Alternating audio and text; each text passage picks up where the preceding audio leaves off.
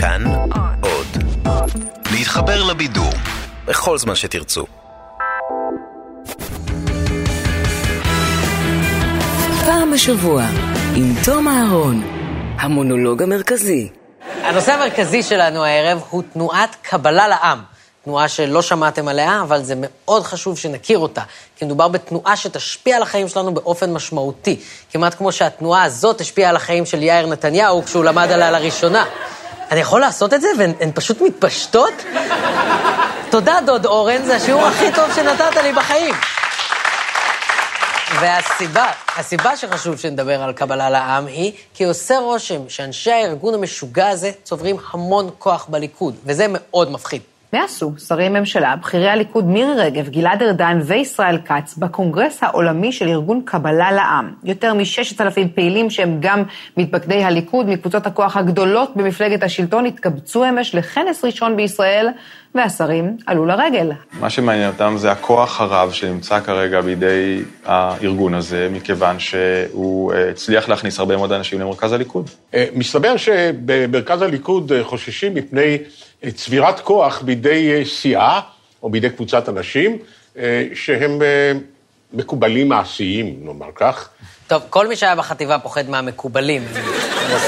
הם עושים וג'י וכאלה, הם תופסים לך בביצים ואומרים לך שרוק. עשו את זה כבר לכל הליכוד. היחיד שהם לא הצליחו לעשות לו את זה זה שטייניץ, כי אין לו אה, יכולת לשרוק, אין לו יכולת לשרוק. מאז שהורידו לו את הביצים. זו תופעת לוואי מאוד מוכרת. אבל גם, גם אם נשים את הביצים של שטייניץ בצד, ליד המוח של מיקי זוהר והלב של מירי רגב. גם אם נשים את כל זה בצד, לליכוד יש הרבה מה לפחד מקבלה לעם. יש אלפי מתפקדים שהם חברי התנועה, הם יכולים לקבוע את העתיד הפוליטי של כל אחד מהמועמדים בפריימריז בליכוד, ואפשר רק להניח שהם ירצו משהו בתמורה. זה גם מסביר למה בכירי הליכוד הגיעו בהמוניהם לקונגרס העולמי של ארגון קבלה לעם. כי תראו, עברתי על הלוז של הכנס הזה, ולא נראה לי שהם הולכים לשם בשביל הכיף. זה לא, זה לא בדיוק פסטיבל פרימה-ורה, אוקיי? אף אחד לא מסתכל על הלוז.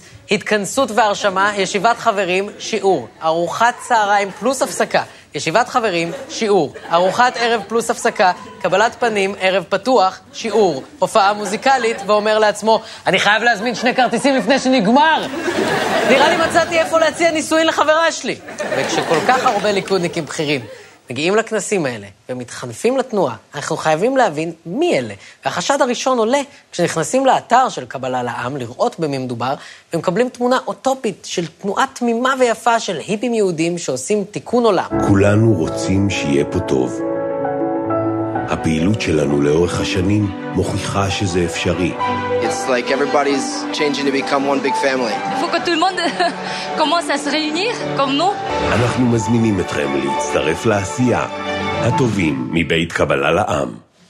יפה, זה נשמע מרגיע. ארגון עם מטרות לא ברורות שקורא לעצמו הטובים, זה, זה נשמע legit. בכלל, בכלל לא נשמע כאילו הם מנסים להסתיר את השאיפה שלהם לכוח על ידי דיבור כללי על לעשות טוב לעולם. זה לגמרי לא נשמע כמו תוכנית מרושלת של קרנג מצבי הנינג'ה שהולכת להתפוצץ לו בפנים. אוקיי, יש לנו אלפי אנשים שמנסים להסתנן לשלטון, עכשיו כל מה שאנחנו צריכים זה שם. אה, אני יודע, אולי הרעים? סתום את הפה, שרדר, באמת, אני מוקף באידיוטים. אני יודע, הטובים. הם בחיים לא יחשדו. זה מאוד מחשיד, זה מאוד מחשיד. תנועה שמבטיחה דברים מעורפלים כמו עושר ותיקון עולם. יש לה מערך מתנדבים של אלפים, והיא נשענת על מנהיג כריזמטי שמסביר את משמעות הקיום, הרב דוקטור מיכאל לייטמן. לייטמן מחליט להקים חצר משלו. הוא ממצב עצמו כתלמידו של הרבש וכממשיך דרכו, ואוסף סביבו קבוצת מקובלים, כפי שהוא מגדיר זאת. בני ברוך הוא קורא להם. עד מהרה מתגלה ההבדל בין לייטמן למורו. בעוד שבעבר הקבלה הייתה נחשבת לתורת סוד, לייטמן חושב בגדול, בענק. הוא רוצה להיות האיש שיביא את הקבלה להמונים. מכאן גם השם שמתווסף בהמשך לתנועה, קבלה לעם. הרב לייטמן היום הוא לכאורה המקובל הבכיר ביותר שנושא בתוכו את המפתח לכל חוכמת הקבלה. ושוב, ברור שזה מקנה לו את הסמכות על הכל, כי הוא יודע הכל. בדיוק, הוא המקובל הבכיר ביותר. הוא זה שפוסק אם הווג'י יהיה קדמי או אחורי. זאת התלבטות, כי קדמי יותר כואב, אבל אחורי יכול לגרום לך לשאול את עצמך שאלות מאוד מאוד קשות. המקובלים של הרב לייטמן, בני ברוך או קבלה לעם, הם לא רק קבוצה שמונה עשרות אלפי אנשים, הם גם קבוצה מאוד סגורה ומאוד מגויסת. כבר פורסמו בתקשורת תצהירים מתוך עדויות של אנשים בבית משפט, שבהם נטענו דברים מאוד קשים על קבלה לעם.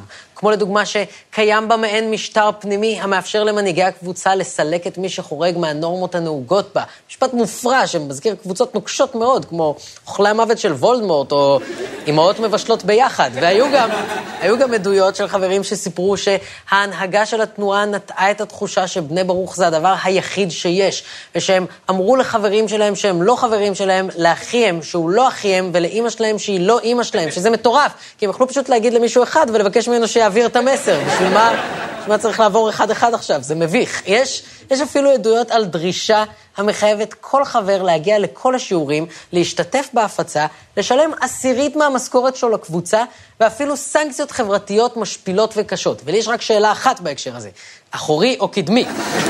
עכשיו, אנחנו... אנחנו מחויבים להקריא את התגובה של קבלה לעם לתצהירים האלה, והיא שהעמותה לא מתערבת ואינה עוסקת כלל בחיים הפרטיים של מיליוני תומכיה מטוב ועד רע, והיא אינה מכתיבה לאיש כיצד להתנהג או לחיות את חייו. וכן, הבחירה להפריש מעשר או לתרום כל תרומה אחרת לעמותה נתונה לבחירתו החופשית של כל תלמיד ותלמיד במסגרת הלימוד שלנו, ובטח שלא נעשות שום סנקציות על חבר שאינו מעוניין להפריש מעשר. ואין יותר מרגיע מאשר גוף שצריך להבהיר את זה. אבל חייבים לשאול, מה לעזאזל התנועה הזאת כן מספרת שהיא עושה? מה זאת חוכמת הקבלה? אפשר כבר להגיד משהו קונקרטי שלא נתון לפרשנות, או שדובר במילת קסם שמאפשרת לכל אחד להפיץ את הדעות שלו כאילו מדובר באמת גבוהה יותר? תסתכלו על עצמכם.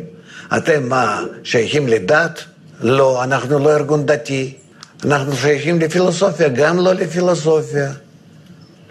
זו שיטה לתיקון אה, חברה אנושית. אה, אתה מנסה לתקן את החברה האנושית. ניסית לשים אותה באורז לילה שלם? אתם חושבים שאני צוחק, אבל זה לא רחוק משם. כי לייטמן וקבלה לעם מאוד פתוחים בנוגע לחוכמת הקבלה שלהם. יש להם ערוץ טלוויזיה משלהם, ומאמרים ממומנים באתרי חדשות מובילים, ותוכנית מדהימה ביוטיוב בשם חיים חדשים, שבה הרב לייטמן פורס את משנתו. יש להם כבר 1,070 פרקים, זה המון, עוד 70 אלף והם בסרסור. לא היה לכם מחשבות בבית? הסדרה המדהימה הזאת מצולמת בפתח תקווה, והרב לייטמן אומר שם דברים לא נורמליים. אני לא מאמין בזה שיש באישה רצון אמיתי חזק להיות אה, מוצלחת כמו גברים, ואם יש אה, רצון כזה, זה צריכים לבדוק. הוא, הוא, הוא, הוא, הוא, הוא כנראה שיוצא מתוך תסכול גדול. מעניין מה יכול לתסכל אותן. אולי, אולי, העובדה, אולי העובדה שהן מקבלות הטפות על מה הן יכולות או לא יכולות לעשות, מגבר שיושב באולפן בפתח תקווה עם רקע מודבק של מדבריות אריזונה. אתה בפתח תקווה. זה אמור להיות הנוף מהחלון שלך.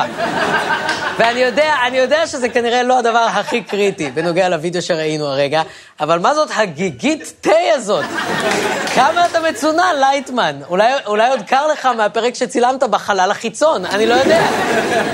ושתבינו, האמירה הזאת של לייטמן על נשים היא לא איזו אמירה אגבית, פליטת פה. לא, אנחנו ישבנו שעות לצפות בדברים האלה, של מנהיג התנועה שאלפים ממנה בחרו להתפקד לליכוד לאחרונה. אתם לא מאמינים איזה אוצרות מצאנו שם. כמו לדוגמה בפרק 843, האם היהדות גזענית? ספוילר, גזענית חושרמוטה. אנחנו לא מספיק גזענים. תסביר. למה אנחנו לא ממשיכים את הייחודיות שלנו גם היום בעולם. אז בעיניך היהודים הם סוג של גזע עליון? שוב, תלוי מה זה נקרא יהודי, אבל ללא ספק כן. אוקיי, okay. אני לא חושב שיש דבר כזה גזע עליון, ואני חושב שניסיון לייצר מדרג של גזעים הוא מופרע והוא תמיד יוביל לאלימות, והוא נועד לפצות על רגשי נחיתות. אבל אם היה גזע עליון, לא ככה הוא היה מבלה את הזמן שלו. באולפן עם אצטדיון תה, בשיחה פילוסופית עם טיעונים של ילדים בני שש, שהוא מעמיד פנים שהוא לא בפתח תקווה. וזה אפילו לא זה אפילו לא הדבר הכי שערורייתי שלייטמן אמר על יהודים בסדרה חיים חדשים, כי בפרק 901, השורש לשנאת יהודים, זה כבר בעונה תשע, שהרבה מחשיבים אותה לעונה הכי טובה.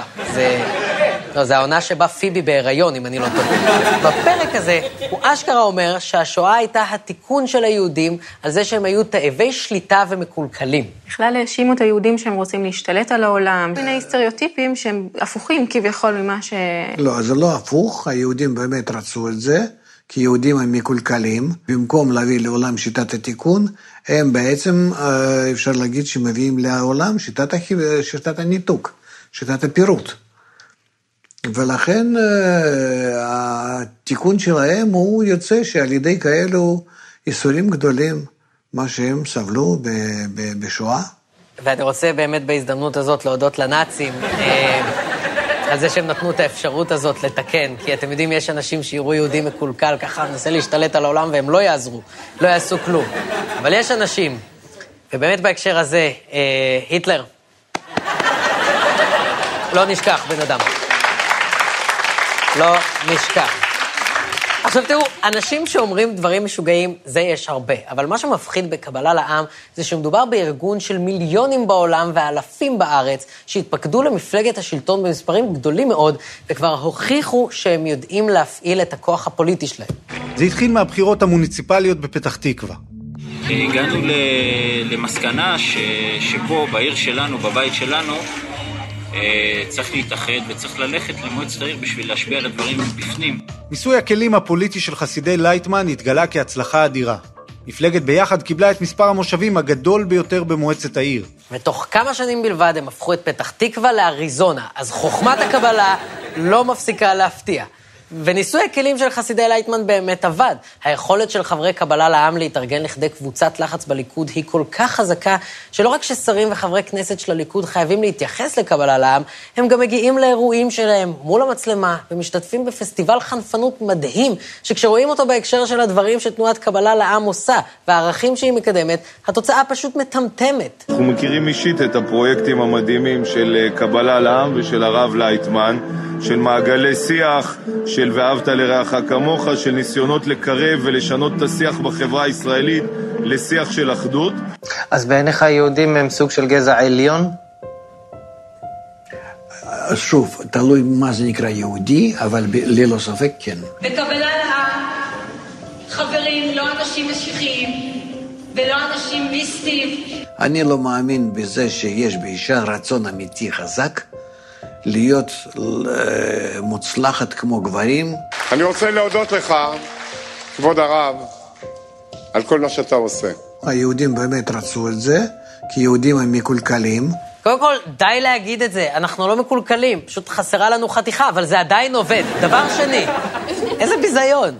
בזמן שמפלגת הליכוד מנהלת מלחמת חורמה כדי להוציא את הליכודניקים החדשים מתוכה, היא מכניסה בברכה את תלמידי הרב לייטמן עם הדעות הקיצוניות שלו, ומקבלת אותם עם התחנפויות ושבחים. מה זה, גלעד ארדן עוד שנייה עושה קעקוע של כוס 40 ליטר תה. וזה בדיוק הזמן עכשיו, לקראת הפריימריז, לשים לב לחיבור הזה ולדרוש מחברי הכנסת והשרים של הליכוד לעשות הכל כדי להחליש את הכוח של התנועה הזאת במפלגה, במקום לתת לה לגיטימציה פומבית כל כך הזויה.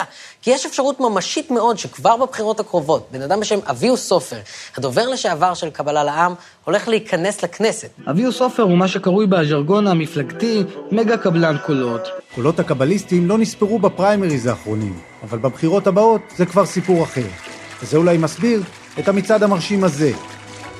אם הכל ילך כשורה, האיש הזה, אביהו סופר, שמוכר לחלק מהצופים כפאנליסט בתוכנית הפטריוטים בערוץ 20, יהיה חבר הכנסת הראשון מקרב אנשי קבללה. אז משם הוא מוכר לי. ראיתי אותו בדיון על מי מנצח במכות, אלאור עזריה או יואב בן צרויה מהתנ"ך. זה היה דיון, זה היה דיון סוער, ריקלין כמעט הפך שם אוטו על מישהו, עזבו. ואם אביהו סופר באמת יהיה חבר כנסת, זה מדאיג. כי כשאנשים שמאמינים בערכים של קבלה לעם יגיעו לשלטון, והערכים של לייטמן ימצאו דרך להגיע למדיניות הממשלה הבאה, או לתכנים של משרד החינוך בממשלה הבאה, והמקובלים ישלטו במערכת החינוך, זה לא יהיה סתם מבאס. זה יהיה הווג'י הכי גדול שהיה אי פעם. זהו, אנחנו סיימנו. תודה רבה, לילה טוב. פעם בשבוע, עם תום אהרון. כל חמישי ב-10 בלילה, בכאן 11 בטלוויזיה.